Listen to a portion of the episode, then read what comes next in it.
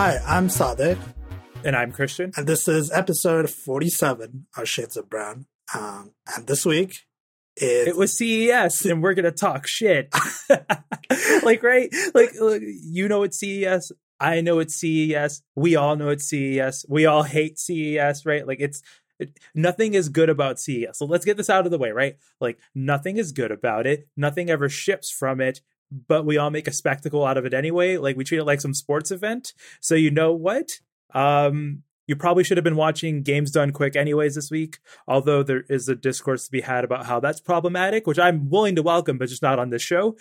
And uh yeah, but uh CES is terrible. yeah, so speaking of terrible things at CES, the first thing on our docket, I guess, is uh, Google Assistant is everywhere at CES this year. Uh, we have their first thing, uh, a smart display platform by JBL. Uh, so now you can talk to Assistant and it will search things for you. And Wait, wait, no, no, no, it's not by JBL. JBL's so that's that's the reference device. So just to make it clear. oh, So, so what Goo- JBL is a device manufacturer. What Google is announcing is essentially a software package that you can load on a device that has a screen and a speaker and like right all of those things, and it'll just show the Google Assistant. It'll connect to your devices, right? So they're taking the software part of like the Amazon Echo Show, and they're letting every any OEM make their own device.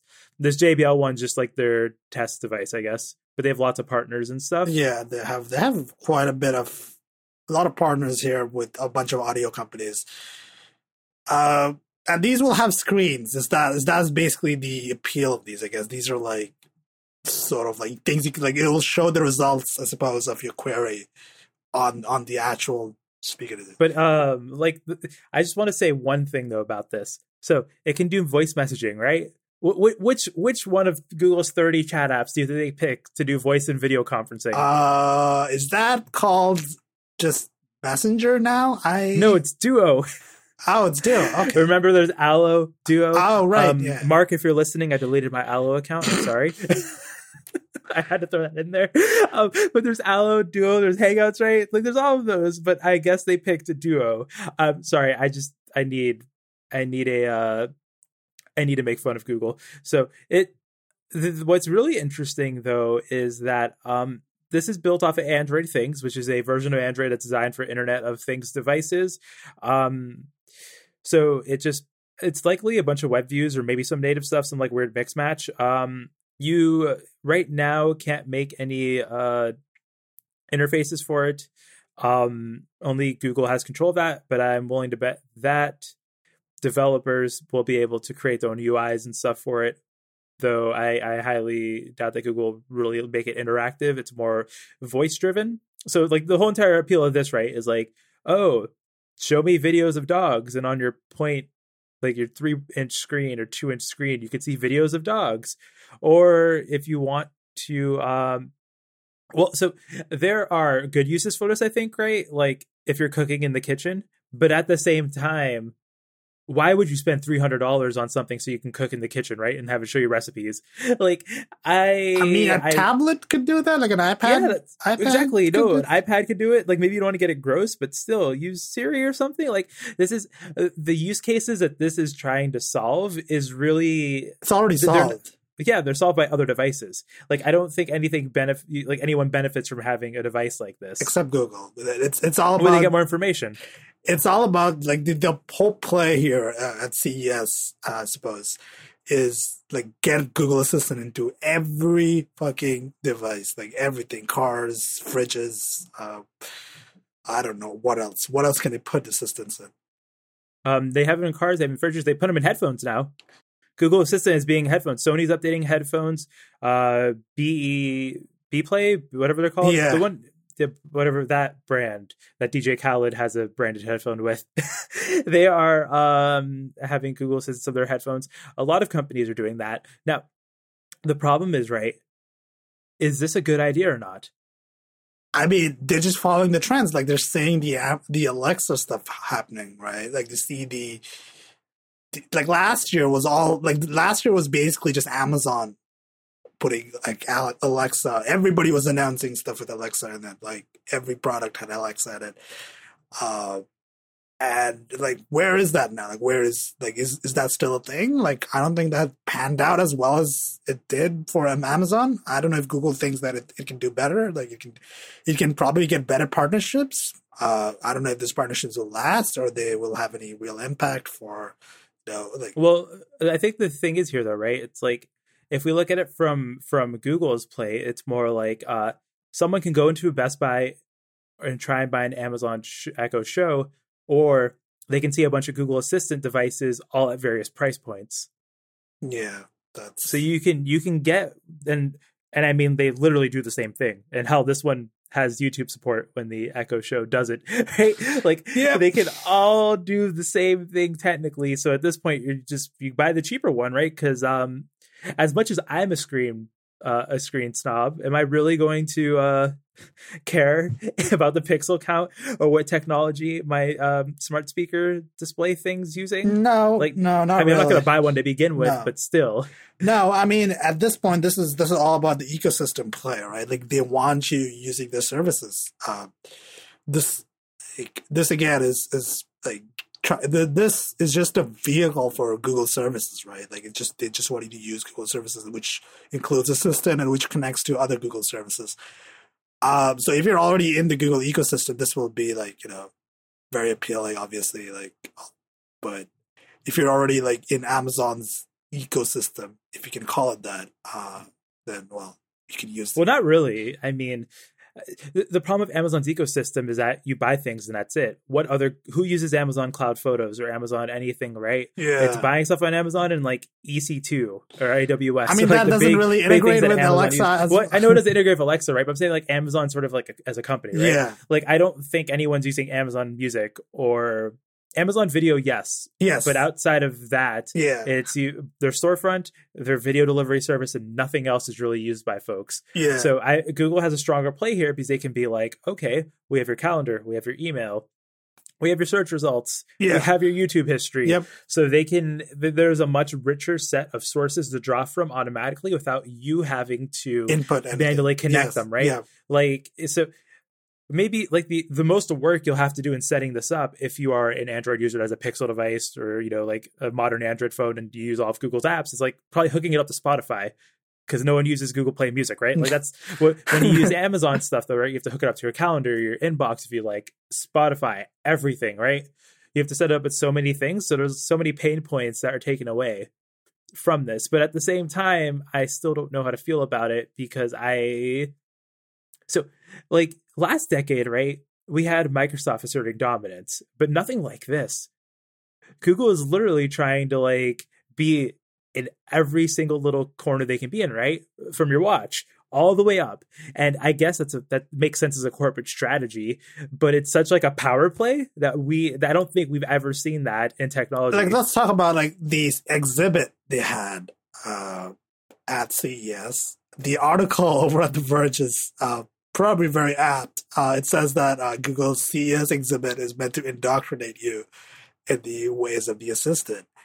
Uh, so, I mean, that's basically it. It's it's essentially just, as I mentioned, get you to use all those Google services. Like it's it's it's, it's what we mentioned that what Microsoft is doing. It's just all all these tech companies are basically playing the same game here. I think it's just Google approaches it in a di- little bit a different way, but it's all the same shit. Yeah, I guess maybe maybe I'm just being I'm being an old person and just hating against lock-in. it is lock-in. It is it is all lock-in. Um, I mean, it's not like these things really talk to each other, right?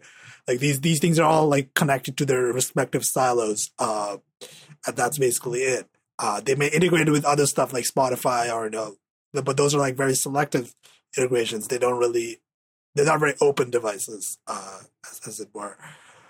Uh, but they hit enough of them, I think, though, right? Like, as much as me and you complain about the fact that we don't like the assistant or we think that this stuff's creepy, like, let's, like, if I want to put my blinders on for a second, right? Like, if I want to put my sunglasses on and think about it, the fact that you have a voice device where you can, and you have a, another device plugged into your TV and you have like a watch and from all that you just talk to one of them and say um, hey i want to watch the latest carly Rae jepsen video on on my on you know watch her music hashtag video. relatable and uh, the fact that it just pops up on your TV, like putting my blinders on, right? Like that is super dope. Um, I mean, The- yeah, from a tech perspective, that's very and so I, it's there are uses for this, but at the same time, I don't know. I I just on an, on an ideological stance, I just kind of want to be like, "Mm, no, uh, like we're still on the assistance track, so we're gonna be the next one. There's some Alexa news. Uh, uh, it's it's Alexa is coming to Windows 10 PCs.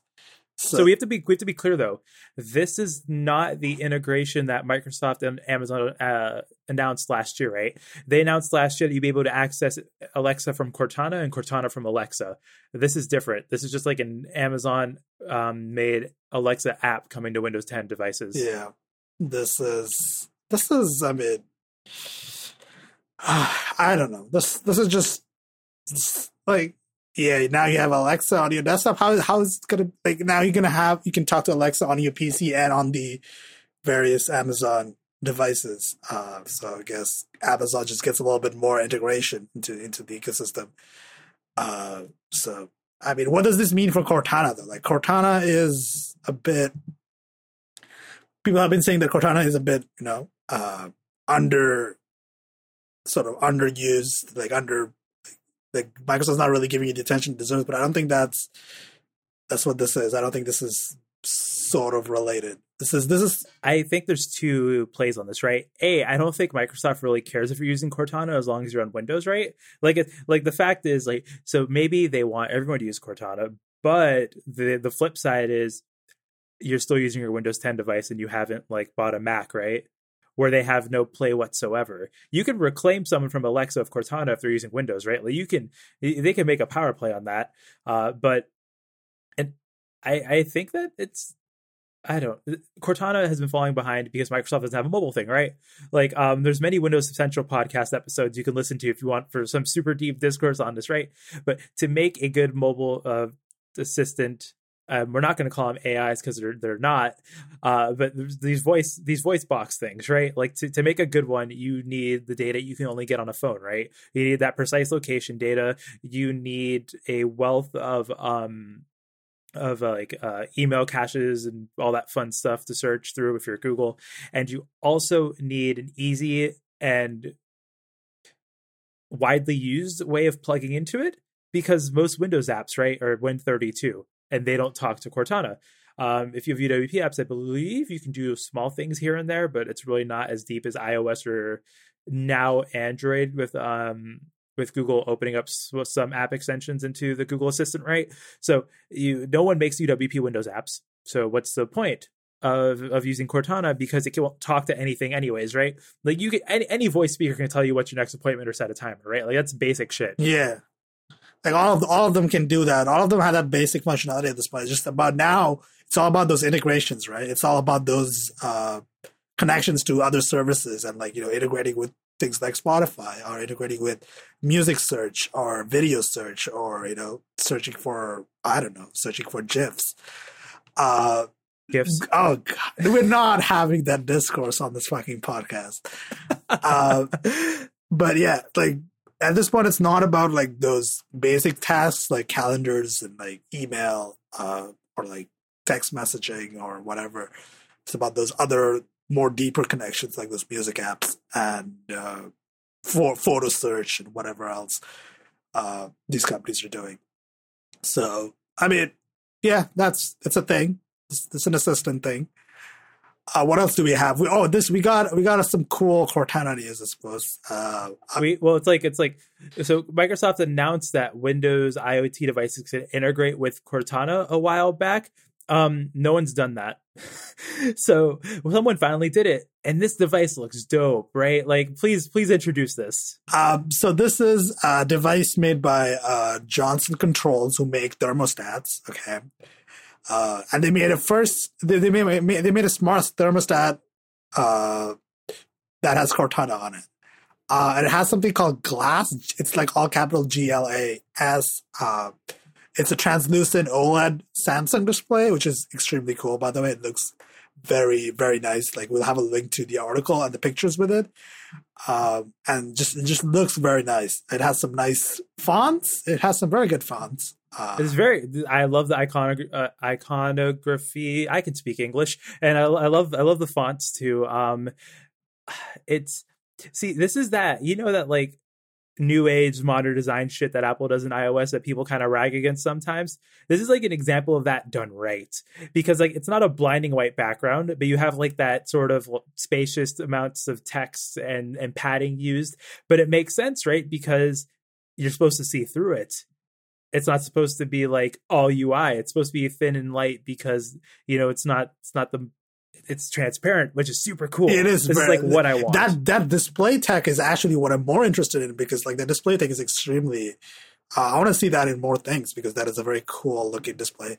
Yeah, so this is powered by Windows 10 IoT Core, uh, and the Microsoft and Cortana is built in into that. Uh, it's a 5.9 inch translucent display, as I mentioned. Uh, it has basic voice feedback. It's it's it's in it. It's a thermostat, so it's going to integrate with I guess other Johnson Control th- like HVAC systems, I suppose. Uh, so that's I mean it's pretty cool. It's priced at like three hundred nineteen dollars. But uh, anything else you have to say about that? Because I don't know. It's it's kind. uh, it's it's don't buy this. Like honestly, like, it looks cool. Um, don't don't buy it. Right? Like this is a dope. Um, sort of uh test bed for transparent displays translucent displays um, I imagine these displays are super hard to manufacture, so probably these, these things probably can't be made in mass quantity to begin with. But um, they're it's dope. This is this is a cool thing. No one's gonna, no one should buy it, but I'm glad it exists. Yeah, yeah. I, I want to see what uh, what other companies do with that display tech because that is that is some cool display tech. Um, the next step, we the VR segment, uh, I guess. Uh, Oculus Go uh, got announced. Um, it's built by Xiaomi. Uh, it's it's it's all in one VR headset. Has a Snapdragon uh, 821 in it, uh, and it looks all right. Like I mean, it's two hundred dollars. yeah, it is two hundred dollars. It has a um 2560 by 1440 display, and it has spatial audio speakers. yeah, that's yeah. I mean, it's another VR headset. I like. I'm not too interested in like the Oculus stuff, but Well, so we're not interested in the Oculus stuff because we and Sadek have a strong dislike and distrust of Facebook. But taken taken away from that, right? Like removing removing our distrust of Facebook and once again putting our blinders on um, to become uh two shades of tech bros. Um, oh god, oh lord, that was so bad. I'm Yeah, sorry. yeah. Um, but right, like if I want to, if I want to pretend like I'm a commenter on Hacker News, this is something really innovative, right? oh god. I Oh, fucking hate CES, man. it's so bad. Yeah, like honestly, this is this is the problem with CES. Like you have all this tech, and like it's like it is it is- it's the name of the show, right? The, it's the Consumer Electronics Show, and it's very uh, very consumer. Uh, this is. But- So like like right, so HTC announced a um Vive wireless adapter. Okay, now this is The only actually reason- this is cool, right? Yeah. But like the fucking name of the technology it uses, WeGig, YGig. Okay, so it's pronounced WiGig. Yeah. But like that's such a dumb name. Uh, network people are not always best at naming things. Just just let, let that I let that one slide.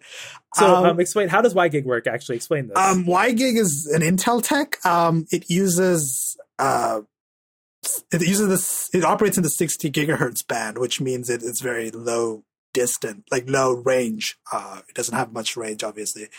Uh, it, it's like it, it like prevents any interference, and it runs at very low latency.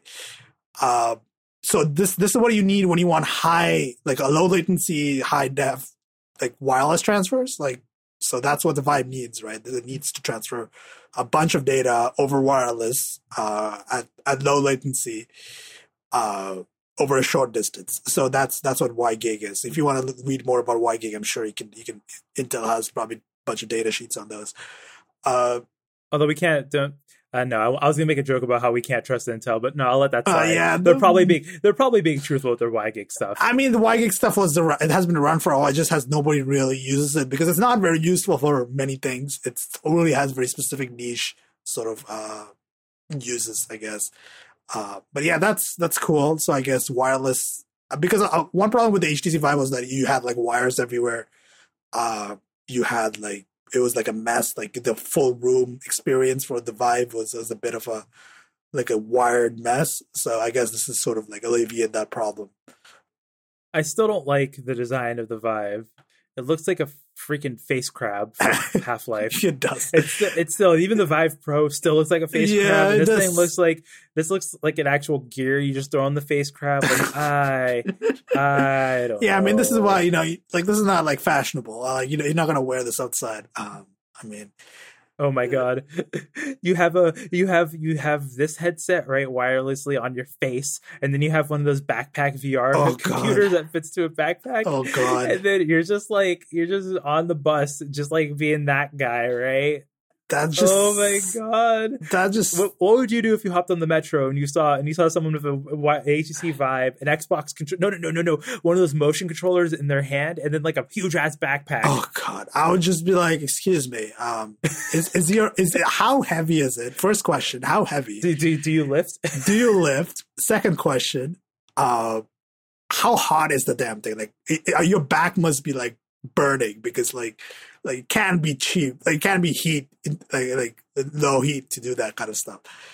But yeah, that's yeah. I mean, so that's the VR news, and now we move on to the best section, right? The What the fuck? the what the fucks? yes. Um, so we only we for the sake of time, because we want to talk about other things besides CES, we um only put two in here. Now, mind you, there's a lot of bullshit. There's a lot of CES. bullshit, The power went out. Um, I mean, that's that's not really bullshit. It's just like you know, funny. it's just funny. Yeah. Um, you know, there's probably bad tech demos. Um, something you should watch though. We're not gonna spend much time talking about it, but Huawei's CEO went off on American carriers because they don't want to carry his phones because the government thinks that uh, Huawei is- spyware. Yeah, Essentially, Yeah, right? I mean, I'm not. I'm not going to go deep into the political implications of that, but it's it is. But the fact that a CEO was just like, we've earned the trust of every country in the world except these Americans, Yeah. and people are still buying our phones. Fuck it. yeah, Like he, that's paraphrasing, Yeah, but that- basically, like he was just going off the cuff and being like, Fucking we're the third, we're we're the third largest phone maker in the world. Fuck you. yeah, basically, And that's great. Yeah. Uh, so the what the fuck first thing. Uh, this is this is extremely bubble uh worthy. Kodak announces its own cryptocurrency and watches its stock price skyrocket. For fuck's sake, uh, this is like, can this be any more of a bubble? Like, honestly, hold on, hold on a minute. So, um, tell me if if you think this is something that was actually said or not. Uh, let's play let's play a fun game here. um, Hacker News commenter voice here. For many in the tech industry, blockchain and cryptocurrency are hot words. But for photographers who've long struggled to assert control over their work and how it's used, these buzzwords are the key to solving what feels like an unsolvable problem. Oh, was God. That, did I just make that up, or was that an actual statement? Uh, that was uh, thanks for playing, folks. Um, it, it was an actual statement by Kodak CEO Jeff Clarke uh, in a press statement about this Kodak coin thing. Oh, for fuck's sake! Uh, Kodak coins are obviously a blockchain powered Kodak One rights management platform. Oh, So basically, it's a blockchain managed DMR plat- DRM, DRM yeah. platform. Holy shit! holy shit! Um, if so, here, here, if you're ever on a date with me or Sadek, here are some words you shouldn't say in sequentially: blockchain, DRM, managed closed source platform. oh. Like you say those words together, and we're just not friends. That's not happening. Yeah, I'm just leaving. I'm just walking out the door. I Um, just I I am just telling you to go to go just just stop just stop talking to me, stop talking to everyone, rethink your life, like you know, delete your Twitter account. don't ever join Mastodon, right? Like I don't want to be friends with you and I don't want you around me because those words on their own upset me. But all of those words put together, right? It's like just- no. yeah, this this I mean this this we're laughing at this. Like the initial offering on this opens on January 31st under SEC guidelines. You know, if you if you it's open to U.S., UK, Canadian, and other investors. Uh, uh, I mean, don't do it. Like I like I'm not like your financial advisor or anything, but it's just I, you know just like a like a little tip. No, no, just just stay out of the bubble. You know, don't put your fucking 401k into this or some shit like that, uh, because that's absurd. Uh, all right, that's that's enough cryptocurrency garbage. Uh, the next up uh, is what is like this is a weight loss headset. Okay, Christian, you want to explain how this stupid thing?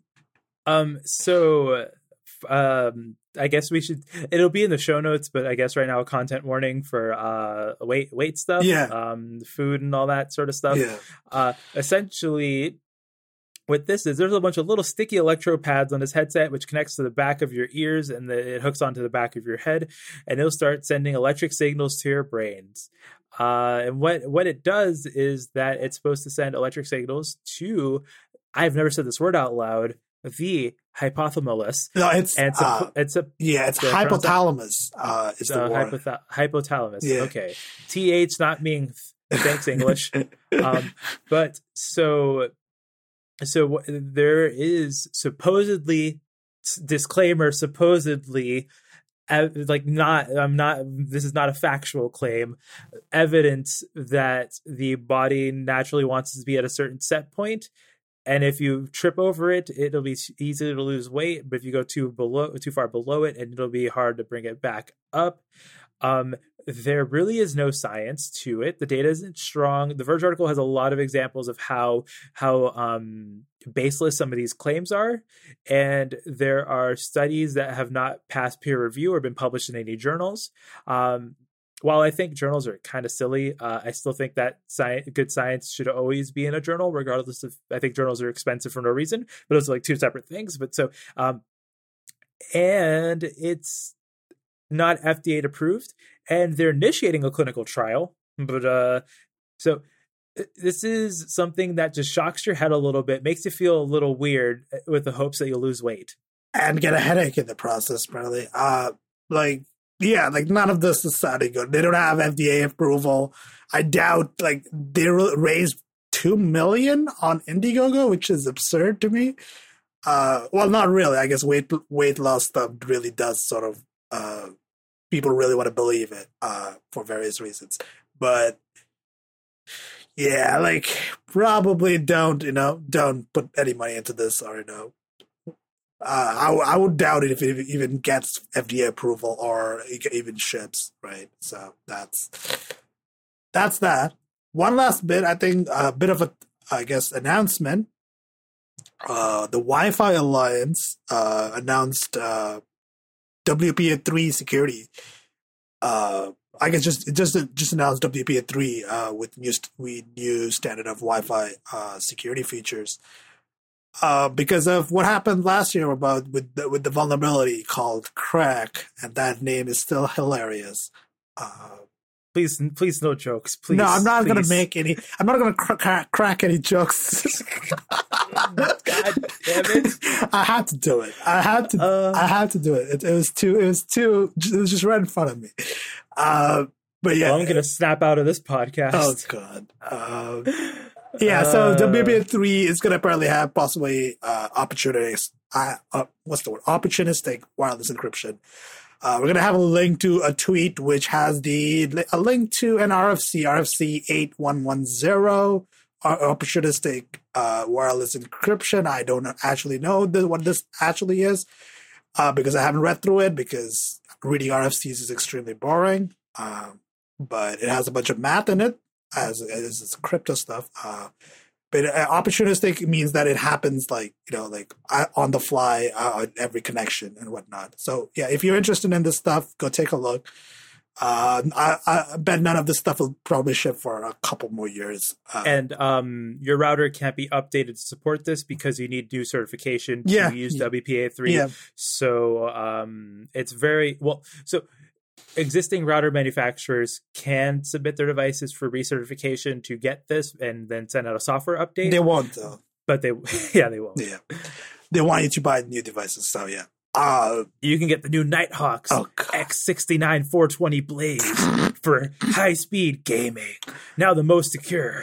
Oh. I I don't know what's that going that was today. amazing. That that sounded like that sounded like uh, Snake from Metal Gear Solid doing an ad for uh, a router, which which was fantastic. Uh, All right, next up we have we're going to be talking about some video games, the, a lighter topic. Uh, going to start. A- I I don't know if this is a lighter topic.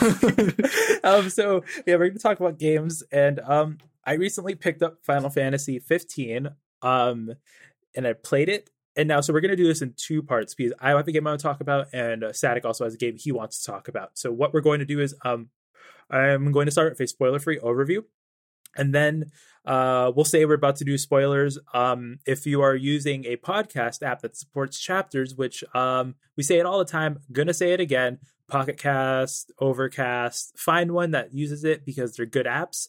Um, Castro, you know, like chapters are good. So um, if you're using one of those, there'll be chapter markers in the um in, in your app that will say, you know, Final Fantasy 15 discussion, no spoilers, and the next one will be spoilers, and you can just skip ahead to the next one um, if you don't want to hear any spoilers. Now, with that, Final Fantasy 15.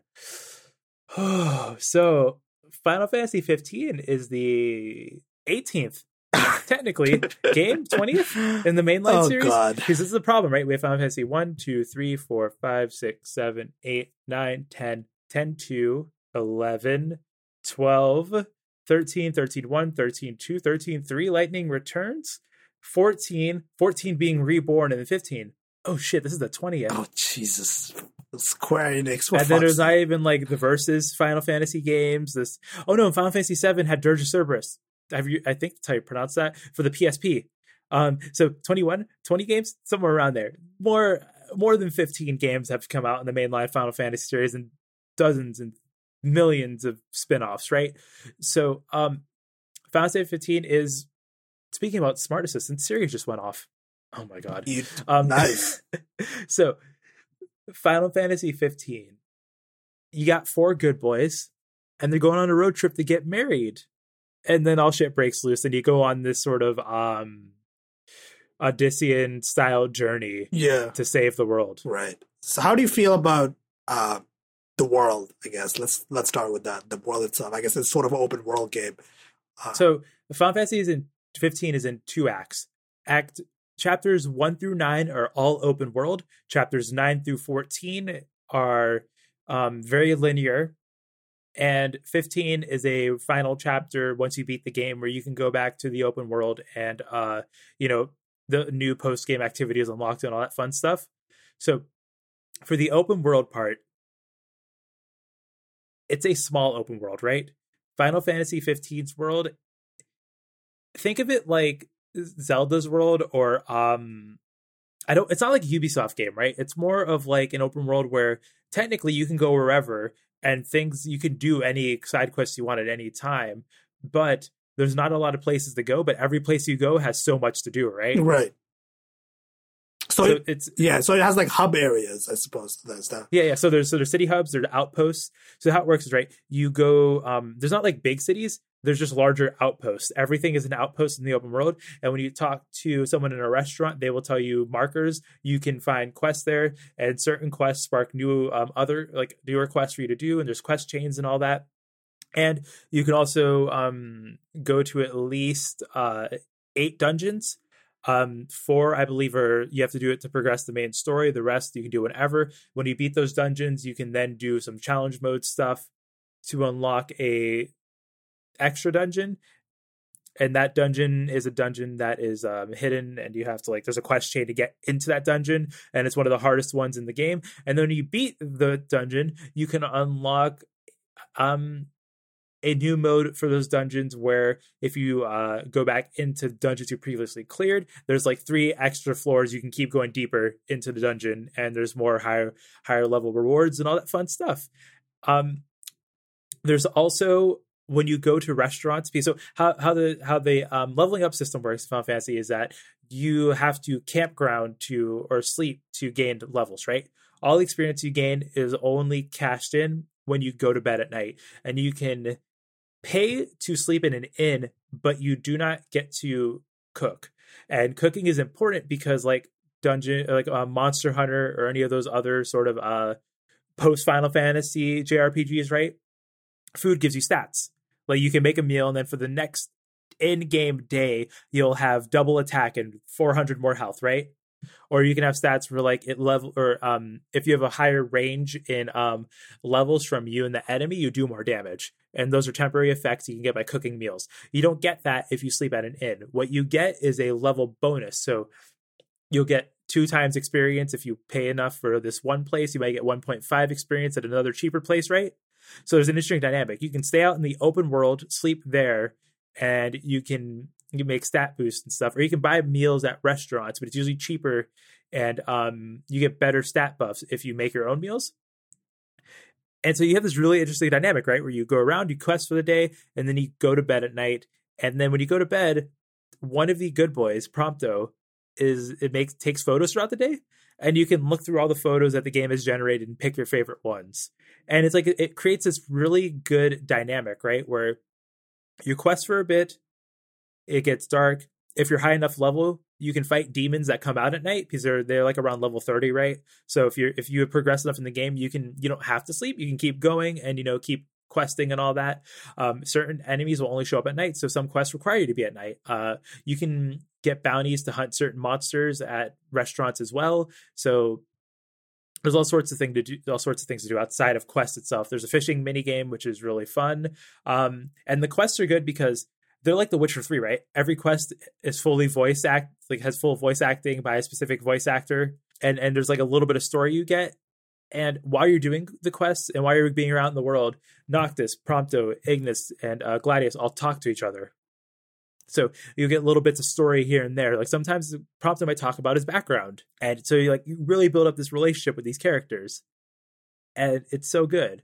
Um, so I have like one more question, I suppose. Uh, how, how I've seen a little bit of the combat. What do you think of the combat system uh, in the game? It's nothing like a traditional Final Fantasy game. It's not turn based at all. I believe you can turn on a wait mode if you want to, but I don't like turn based combat games. Right? I don't like pick and coin, pick and point and click. Yeah, wow. I just mangled those two words together. Point and click combat, like WoW, right? Like I don't really like that. Um, I like having something a bit more active and. fighting in Final Fantasy 15 feels dynamic, right? Like you can you can like zoom, zoom in real quick if you want to start attacking some enemies and then like pop out. Um, you can enable a gun if you want to do long range fighting. You can have heavy weapons. You can have magic. Um, there aren't summons though. Summons don't really work. Summons are more like assistance features, right? Like say your party keeps getting killed or something like that, then you can have the option to summon uh this this uh god or whatever to come assist you. But fighting in Final Fantasy 15 is really good. Spoiler time. It is. It is spoiler time. Spoiler time. All right. All right. Because I mean, the, everything else I want to talk about the game's about the story, right? Because like as as a just to sum up, I guess before we really get into spoilers, as a base game, Final Fantasy plays great. Um, if you have an Xbox One X or PS4 Pro, there's a 4K 30 option or a 1080p 30 option um, I don't know what the difference is. I think the 4K 30 option might dip sometimes, but for most of the time it's a stable 30. There's also a unlock frame rate mode, and I recommend you do this when you get to the later chapters or you're not in the open world, because the game will usually stick closer to 60 than not. Like I did the final boss battle all with uh the unlocked frame rate mode, and it was in glorious 60 the entire time. So do that. But so now to talk about the story this is some campy anime bullshit. I said this on Mastodon, but it's good anime bullshit, right? So basically, there's a movie and an anime that came out. Brotherhood Final Fantasy 15 was the anime, and the movie was Kingsglaive. Kingsglaive told what happened in the city Noctis is from when he left to go get married, right? Like when he left his home to go into the wild world, it's Kingsglaive what happens there. And Brotherhood are stories about how Noctis and all of his friends got to meet each other as kids. Um, Brotherhood's on YouTube.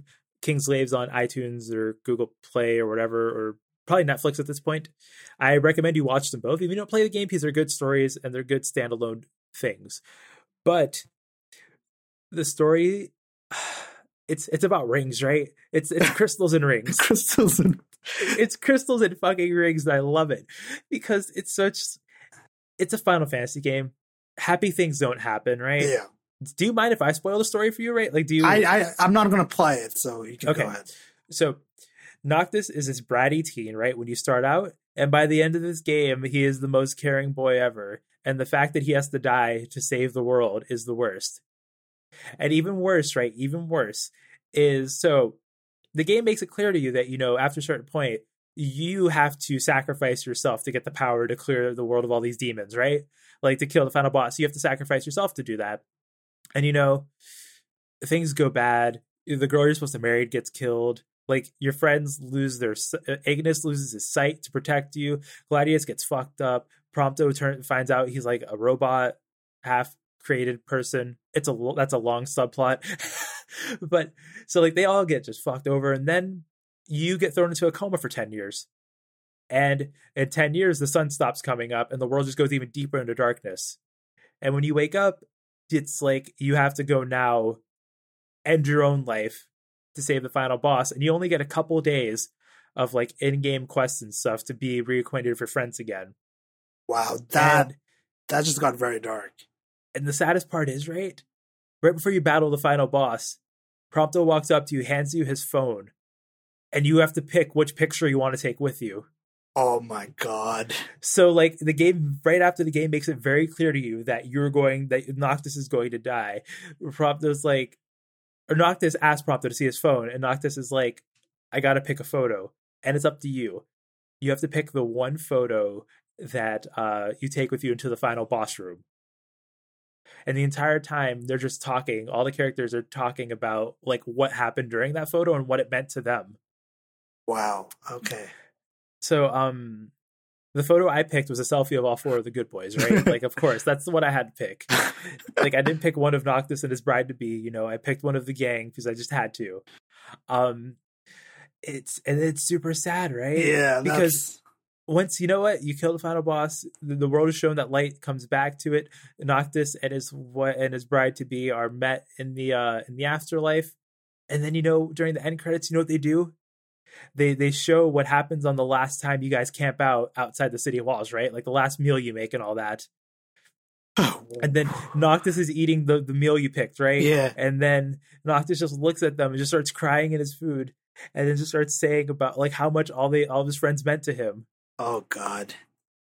Wow. It breaks you down. and I mean it was I was gone. I was like I was just done. It was so oh, so good. Oh, so, you know, you, you spend like I said, you're in the open world. Yeah they're talking to each other while you're in that open world. You're doing all these side quests. Yeah. I had 30 hours put in when I beat the game. Yeah. And it's it's so good. And so now now that I'm done being super uh, emotional about it, here's I need to levy some actual criticism towards it. Um, the game has flawed representations of women. There are some characters are definitely just there to be objectified. Yeah, yeah. The um, mechanic at the beginning, right? The uh... yeah, Cindy. She's a great character, except for the fact that like every time you the game in game like dialogue picker has you talking to her, zooms on her boobs. Yeah, it's a little. It's not a little. It's, it's gross. um, the story is literally like an Odyssean sort of like you know go around the world, come back home, and sacrifice yourself to win sort of story. But I, I think that it works well within that, right?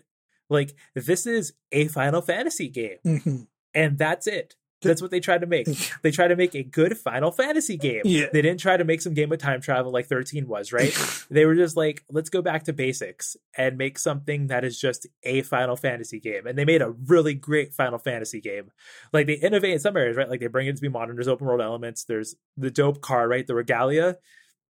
You can trick out that car. You can turn it into an airship if you want to once you beat the game. Um, another another criticism I have towards it though is that uh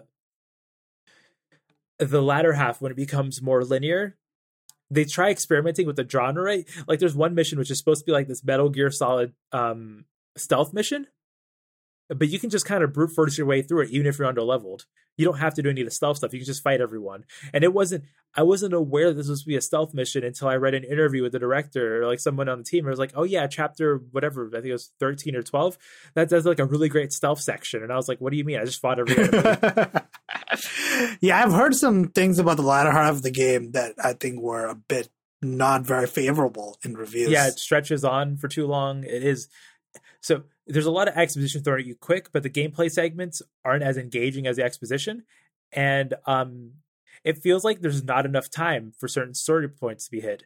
Now, I don't, I don't think that the main story is left on a uh, on a place that makes you feel uneasy. But there's some side plots. There's some some side characters who only get a passing mention once you go into the last level of what happened to them in the ten years, so that you were in a coma, right?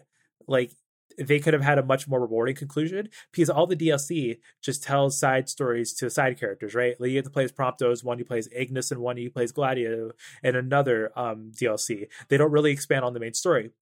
Which, mind you, I say this cautiously because Square Enix fucked up Final Fantasy 13 with the amount of sequels it had.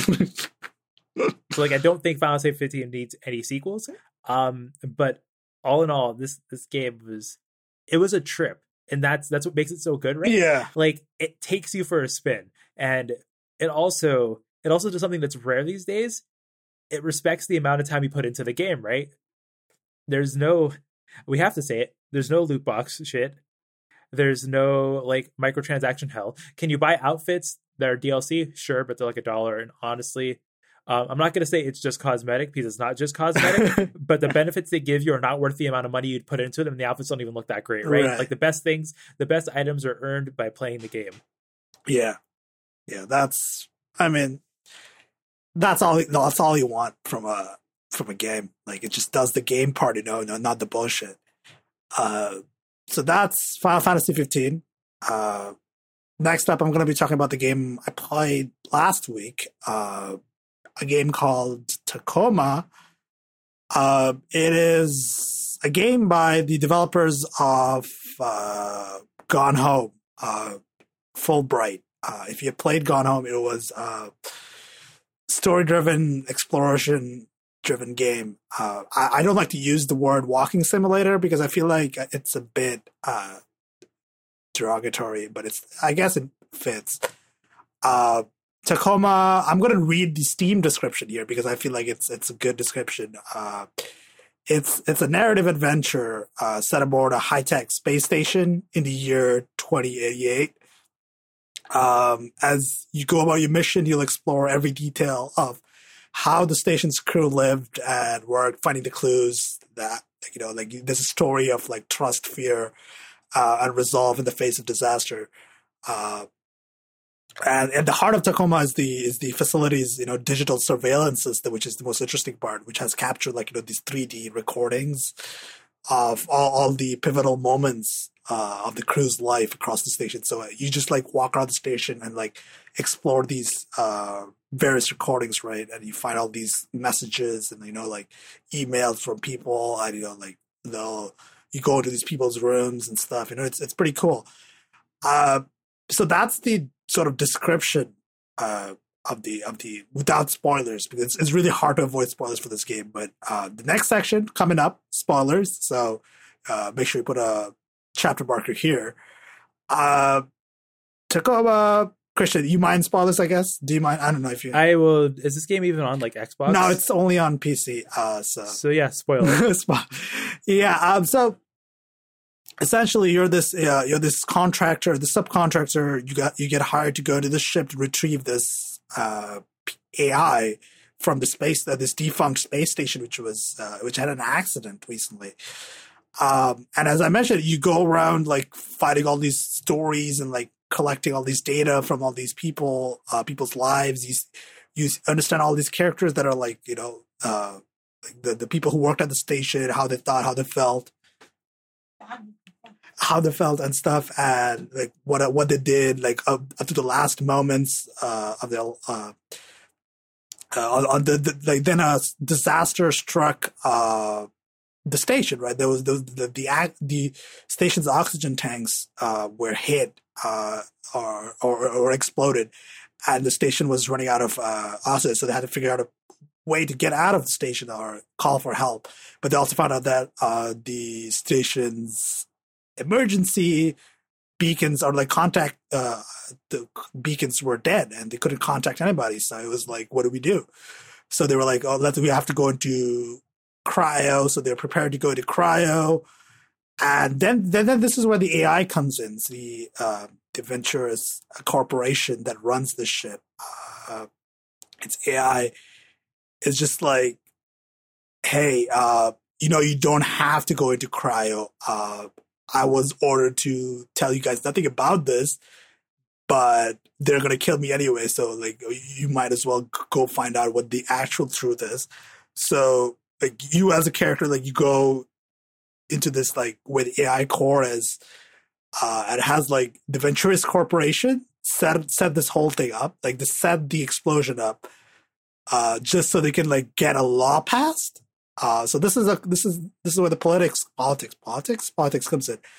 Uh, this is set in this weird future uh, where corporations are basically like, uh, what's the word for it? Like you basically live inside corporations. Like corporations are like the social structure. They're the state.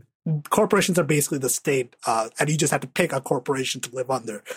Um, and it's in this weird feature where like these corporations like pay for everything, and like you get paid in these specific currencies uh, that are specific to the uh, corporations themselves. Uh, and everybody's just and these AIs are just like you know they're uh, they're sentient, they're fully sentient. So once you find out the truth that Venturis Corporation set this whole thing up to set the uh, thing to blow and set the AI to not tell anybody, tell and then disable the external communication beacons. Uh, you find out the twist here is your character, your player character here is uh, like not actually uh, a subcontractor. She's she's working undercover for the AI Liberation Front. So she's here to free the AI from its core and take it back into uh, free space, uh, where the where the AIs can you know uh, live their lives on their own uh, on their own own terms. So that's that's Tacoma. It's like I'm not doing it justice by explaining it right now because it's it's a little bit more like you got to really get into the story. Uh, it's like uh, Final Fantasy 15, right? It takes you for a trip. It does. Like it's it's not a long game. Like it's it's about two hours long um, from start to finish. Uh, a little bit longer if you want to like unlock all the secrets uh, and unlock all the door. There are some locked doors that you could you have to find keys for, whatnot. But uh, it's about two hours, so you know you can play this basically in one setting. Uh, I recommend it a lot. Like if you liked Gone Home, and I think I think you're gonna like Tacoma a whole lot. Uh, I played this right after I finished Prey, so it, it, I just wanted more space. Video game, so the, this is this is very good. Uh, so yeah, that's that's Tacoma. Uh, I don't think I have anything else to say. I need to watch like a let's play of this. Uh, yeah, that sounds super interesting. Uh, it is very, very interesting to watch. Uh, very interesting to play through as well. Like the twist, I did not. Uh, the twist was, I was just like, holy shit, that that's a great twist. Uh, yeah, so that's that's the story of Tacoma. Uh, Kushan, unless you have anything else to say, I think we're gonna end the podcast today. Yeah, yeah. it's gonna it's time to wrap up for the week. Uh, just, just all in all, fuck CES. Um, Good Boys in Final Fantasy 15, and let's go to space. Yeah, fuck cryptocurrency as well. Uh, also, yeah, you can find us on Mastodon. Uh, I'm on at Static Safe at mastodon.zombocloud.com. And Christian? I am at Josephine at instance.business. And you can find our show notes, as always, on two shades of brown Dot com. There's also a contact link there to an email address that you can use to send us feedback, uh, add us about our hot takes about cryptocurrency. Uh, I don't know. Uh, uh, or, or how to pronounce GIF, uh, whatever. Uh, yeah, whatever. Just send an email. Uh, I love reading emails. So with that, goodbye. Bye.